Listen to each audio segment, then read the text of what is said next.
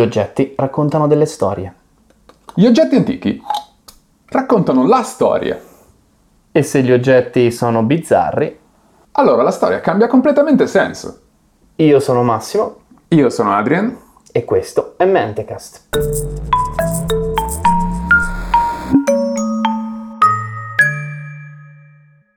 Eccoci di nuovo qua, studi di Mentecast SRL.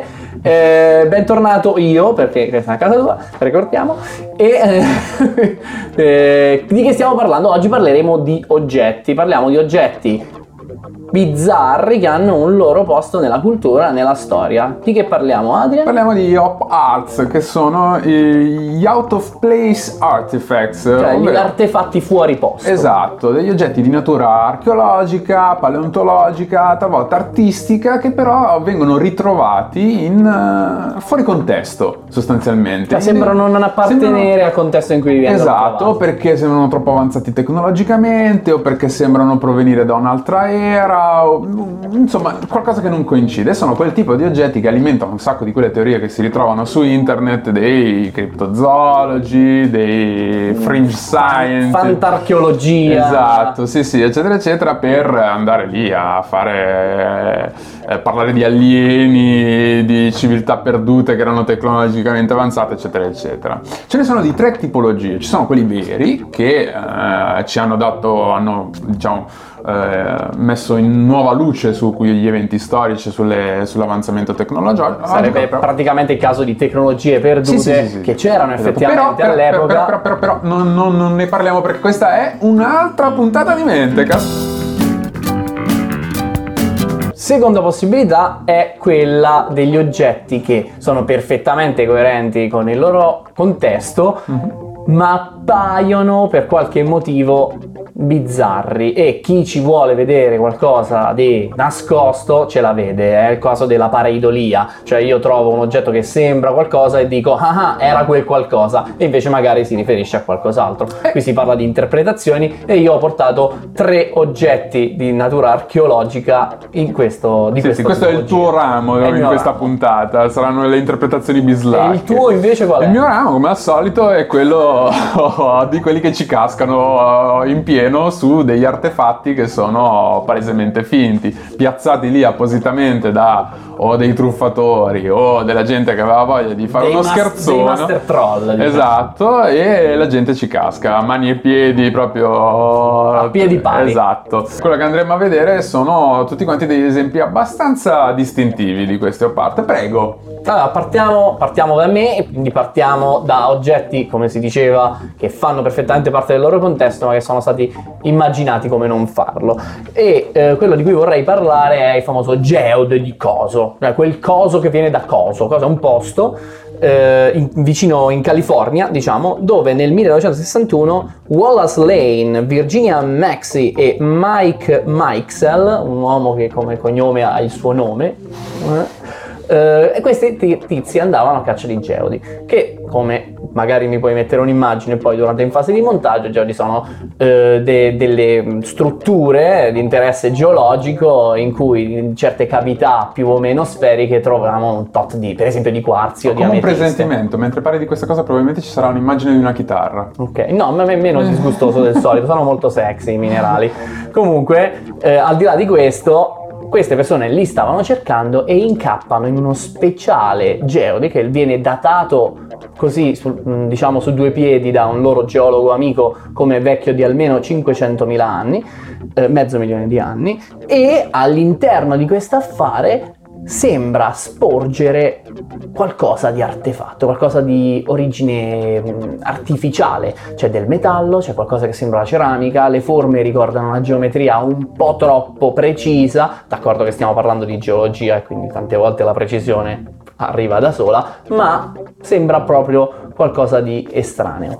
Cosa sembra? Sembra eh, qualcosa provenuto da una civiltà vecchia Mm. di almeno 500.000 anni, rimasto lì intatto, testimone di tecnologie perdute di chissà cosa, però 500.000 anni fa non c'erano neanche, per esempio, l'agricoltura, quindi nel senso noi umani non eravamo di certo in grado di fare questo. Chi ci vuole cercare l'alieno dice, ah ah, Mhm. ti ho beccato e ti che non sei altro. E invece E un no. po' ti era in effetti, perché era... Beh, era in realtà qualcosa di T c'era. Eh, certo. si tratta di una candela di tipo Champion usato nella Ford modello T degli anni E 20. vedi che c'erano andati almeno il 50% corretto. Eh sì, la, T, la T c'era, ti mancava Mr. T. No. Eh, è stato identificato da Chad Windham della Spark Plug Collectors, cioè dei collezionisti di candele. Perché società no? di collezionisti di candele che ha visto le immagini a raggi X di questa cosa e ha detto questa è una roba che risale al 1920 o faceva parte di un motore o faceva parte di un generatore elettrico per l'interesse minerario della zona. Sta il fatto che non è vecchio di 500.000 anni. E anche quello che sembrava un geode geode non era era soltanto concrezioni d'argilla vecchie di 100 anni e non ah nemmeno 80 anni. Ah, quindi ok, d'accordo. No, Quindi- cioè è stato ritrovato nel 61, quindi 40 anni, peggio ancora. Sempre più ridicoli, complimenti loro tre. Ma la domanda quindi è l'uomo che ha fatto la valutazione, l'amico di questi qua, esattamente che tipo di autorevolezza aveva? È la stessa del mio portafogli. Ok, d'accordo, perfetto. Nessuna, perché, nessuna. Perché ci si è fidati? Vabbè, fa niente. Vabbè. La domanda è irrilevante. Si è sbagliato, si è Eh, sbagliato, poverino. Ti parlerò invece di il gigante di Cardiff. Eh, Nell'ottobre del 1869 degli operai vengono chiamati a scavare il pozzo sul terreno del signor Newell e ci ritrovano, scava scava neanche tanto in realtà, e ci ritrovano una figura umana pietrificata eh, La Peppa. lunga 3 metri. Viene subito apostrofato. Come lunga tre metri? Sì, sì, sì, sì, era sdraiato, lungo 3 metri. Alto quindi. Sì, eh, Ah, tu dici È perché lo ritrovato sdraiato, sdraiato, come il bambino, lungo. quanto è lungo tuo figlio? Esatto. E non è alto perché No, non sta in no, no, piedi. No, perché non sta in piedi, eh, no, certo. E viene in qualche modo subito apostrofato come il gigante di Cardiff. Eh, nessuno ci casca nella comunità scientifica, eh, quelli che ci cascano invece sono i locali che pagano per andarlo a vedere. E pagano talmente tanto e fa talmente tanto successo che degli imprenditori decideranno di comprarlo e di portarselo in giro in tournée per l'America, esponendolo a chi... Ma di chi è fatto questo? Esatto, Deve- è fatto di pietra, però insomma ce n'è una persona in particolare che entra in gioco, una persona che noi conosciamo già da un'altra Ah, una vecchia puntata. conoscenza Sì, di mente, Sì, sì, lo sciacallo per eccellenza, P.T. Barnum. Uh, Sì, sì. wow, uno Eh, star E dici proprio. tu guarda, c'è Un una, roba che, esatto, c'è, una, c'è una roba che interessa la gente, che la gente è disposta a pagare eh, per andare a vedere, lo voglio anch'io. Eh, certo. Cerca di comprarlo. Tra l'altro è in tema perché lui c'aveva i freak. Eh sì, Cioè, assolutamente. tutti quelli Certo, bizzarri, certo, lui tutte le robe che erano- lo voglio io. Assolutamente. Lui cerca di comprarlo, non glielo vendono e allora cosa fa P.T. Barnum? Ne fa realizzare una copia. esatto. Falso per falso. Esatto, ne fa, reali- ne fa realizzare una copia e spaccia la sua per vera e l'altro, il gigante di Cardiff, copiato. per finto, hai capito? Finisce- finiranno anche in tribunale e il giudice dirà, guarda, proprio, no, perché non si può fare la copia di una roba che è già falsa di per sé. dirà, Ah, questa è la frase del giudice. Praticamente Che sì. Sul verbale c'è scritto.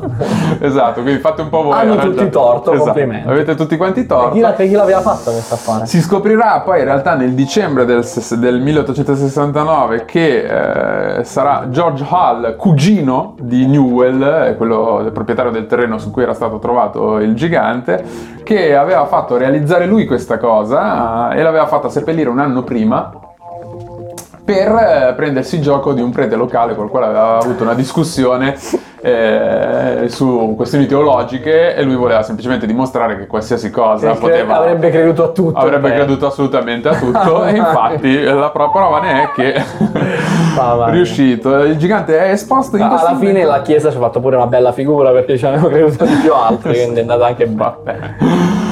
Il museo è esposto in un museo del Michigan in questo momento quindi posso- può essere visto ed è effettivamente brutto nel senso che è realizzato proprio male Eh, allora io invece ti parlerò di un altro affare. Io sto per parlarti di quella che è passata alla storia come la batteria di Baghdad.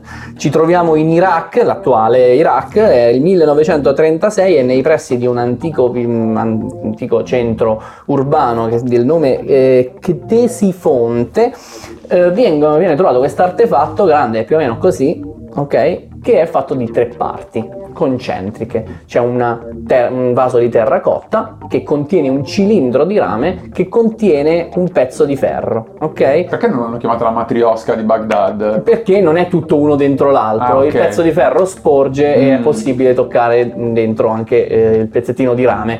E a che serve questa cosa? Ora, chiunque conosca una minima di come funzionano le batterie Mhm. ti direbbe questa è una batteria. Diciamo solo le persone che conoscono una minima di come funzionano le batterie, perché quelli che conoscono come funzionano un po' di più. Va bene, però in realtà se tu invece stavi attento quando si è fatta chimica inorganica a scuola, cattivone, a questo punto sapresti... Fatto l'artistico io. che- Va bene, eh, vabbè, infatti.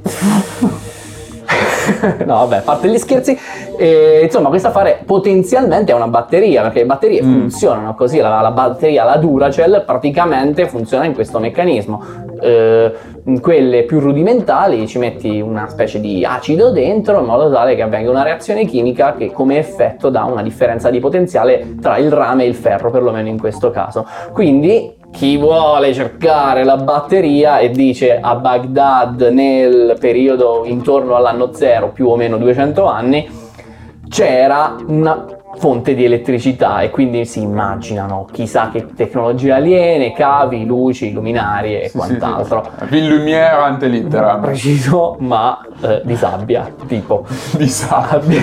Ora, eh, tutto questo è falso, cioè perlomeno la batteria non è una batteria vera e propria, nel senso che potenzialmente può fare una cosa del genere, ma il potenziale che ti dà è molto basso, servirebbe metterne in serie centinaia per accendere una lampadina, quindi diciamo che è fuori questione utilizzarla per l'energia elettrica. Chi ha fatto l'ipotesi più verosimile che è Wilhelm König, un uomo dal, che è il direttore del museo di Baghdad in cui questa cosa è Ha un esposta cognome svedese. che è un cognome bizzarro nord europeo, ma è bagdadese.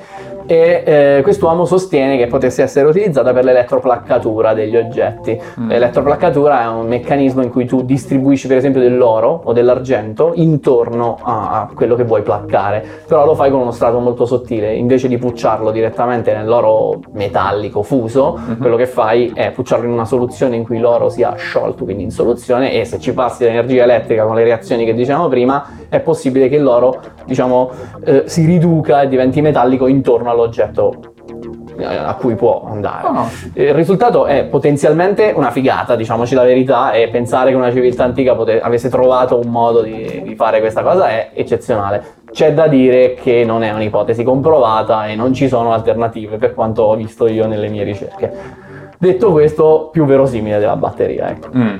Oppure un vaso, semplicemente. Vaso però già pieno di cose. Ti parlerò invece io delle Beringer Line Stones. Nel 1726 Beringer, che è a capo dell'Università di Würzburg in Germania, sì, eh, lui era di formazione... Teniamoci forte perché mi sa che oggi l'ufficio pronunce si darà delle, delle gioie. Sì, eh, era di formazione un medico, ma era apertamente appassionato di storia naturale, un po' di geologia, eccetera, eccetera.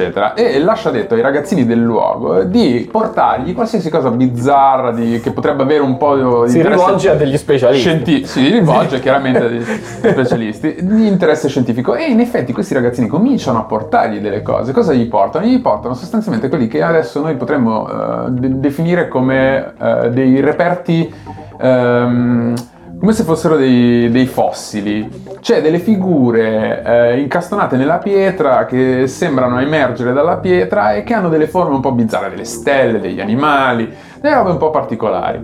E gliene portano un sacco, gliene portano quasi 200.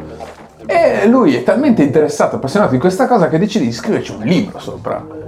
Il famoso Litografie Si possono esatto. mettere dei sample di applausi. No.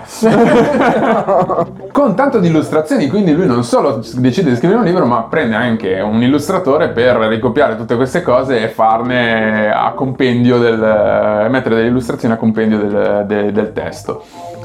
Che cosa sono queste cose? Sono uno scherzo, sono prodotte da chi? Da due persone che lavoravano anche loro dall'università, in- nello specifico Ignaz Roderick, un matematico, e Georg von Eckard, un libraio, a cui Beringer stava particolarmente sulle balle, perché a quanto Quindi- pare era una persona Quindi orribile. stai dicendo che è uno scherzo tra universitari. Esattamente. Ti ricorda forse la Dreadnought questa cosa?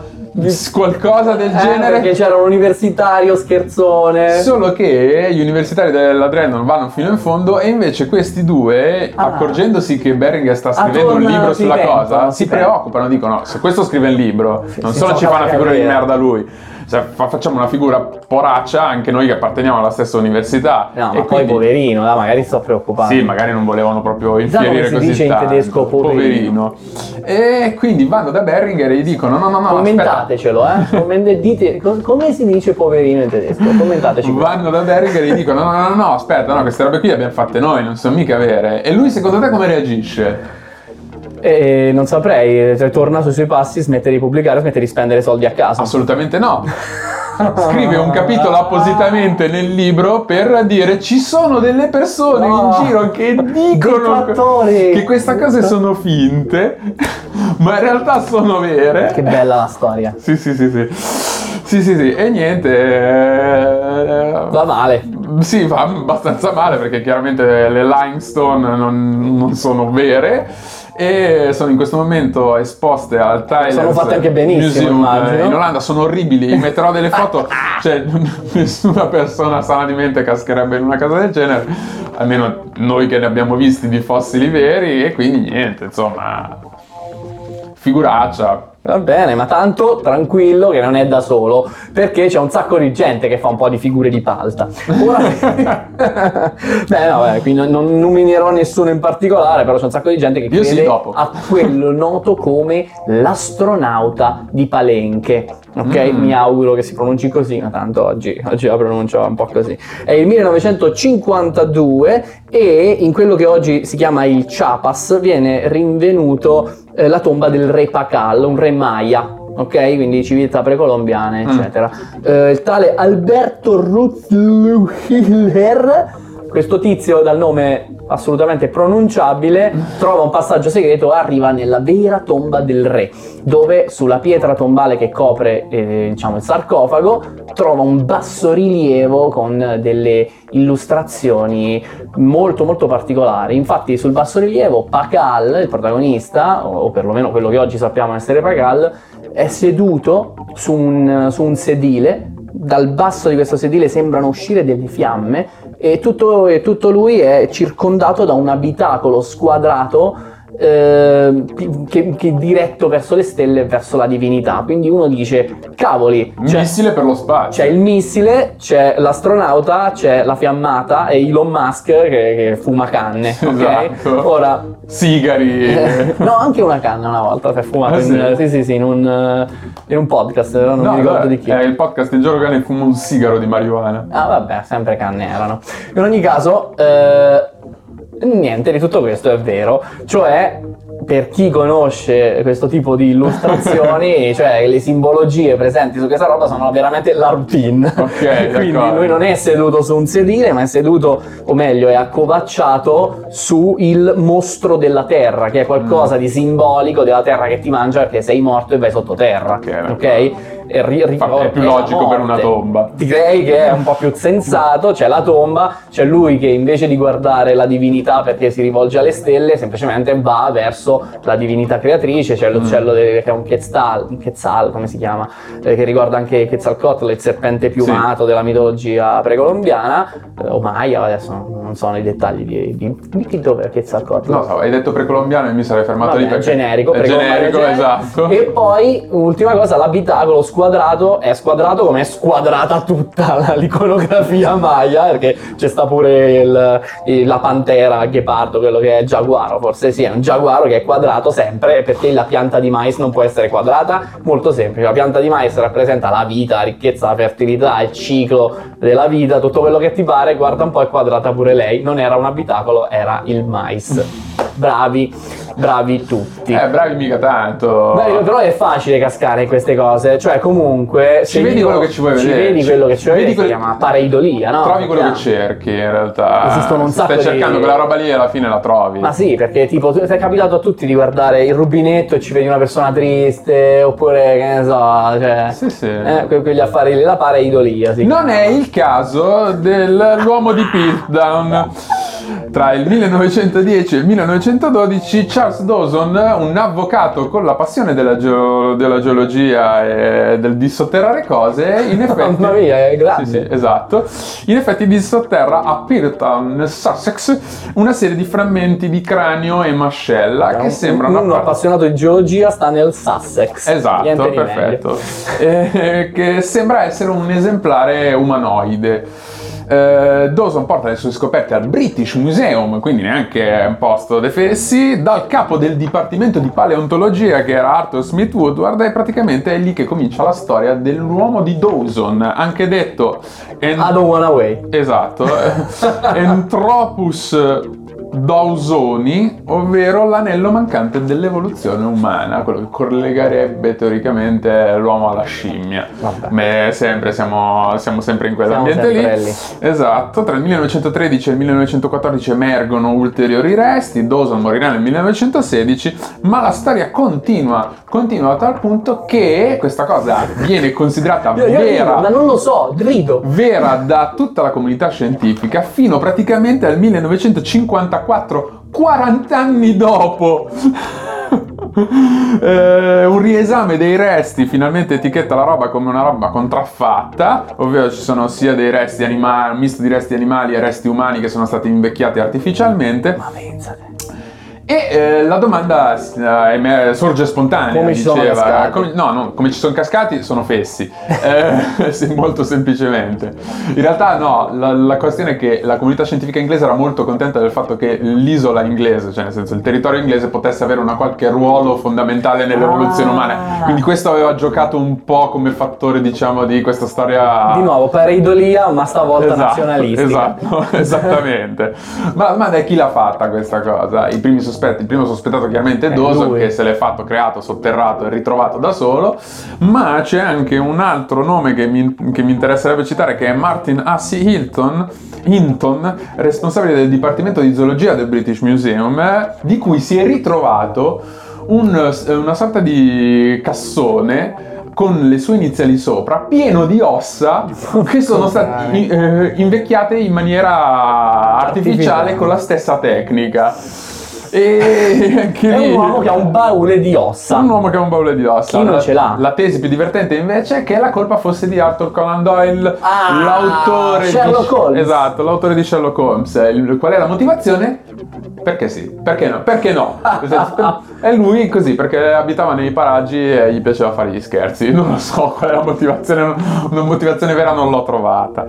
È considerata una delle più grandi truffe scientifiche della storia perché questi 40 anni, diciamo, in cui questa storia è stata tenuta per vera, in cui questi fossili sono stati tenuti per vera, non solo ha messo in ombra delle scoperte che sono vere, che però chiaramente non datavano eh, non erano state datate prima e quindi in un qualche modo essendo, essendo, eh, dopo eh, non coincidevano nella storia perché questi resti in un qualche modo mettevano in confusione tutta la linea temporale, ma alcuni ipotizzano che abbia anche addirittura rallentato l'avanzamento della materia. Cioè, proprio è da fatto danni. Sì, sì, sì. Cioè, non è soltanto. Assolutamente. Bellissimo. Comunque, una cosa così, ma non ci ricorda anche un po' le teste di Modigliani trovate nel Tevere, no? Mm. Ti ricordi quell'episodio? E sono gli studenti a farle per farsi una risata e tutti ci cascano e sono convinti che siano originali.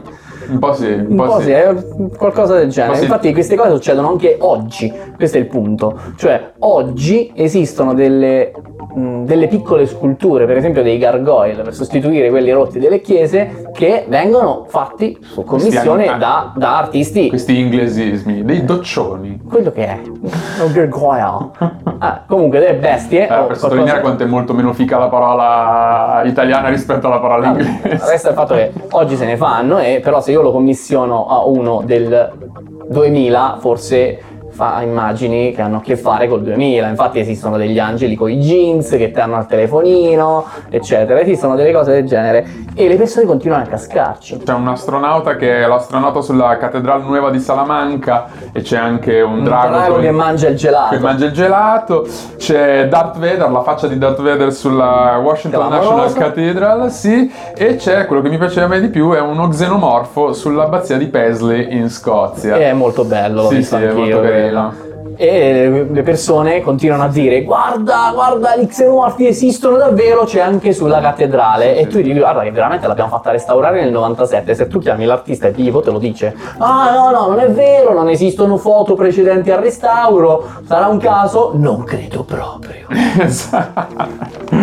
fonti, anzi no, non fonti. Eh, È vero, mi, mi voleva rubare la scena a Ursulo, ma tu puoi rubare la scena a questo? No, sarebbe quasi vergognoso come non mettere like, non condividere e non commentare. Commentate per esempio dicendoci come si dice quella parola in tedesco che dicevamo prima e condividete invece su YouTube, condividete su Twitter e su Instagram, condividete su Facebook, condividete su iTunes che non si può condividere o più Spotify uguale, ma potete ascoltarle lì le cose. E potete commentare, potete mettere il like, potete darci una valutazione, possibilmente buona. No, no, cattive. Cioè, proprio brutto, una stellina, no? Se mangia male, brutta la location, i secondi erano un po' insipidi, eh, pasta scotta. Sì. Fonti!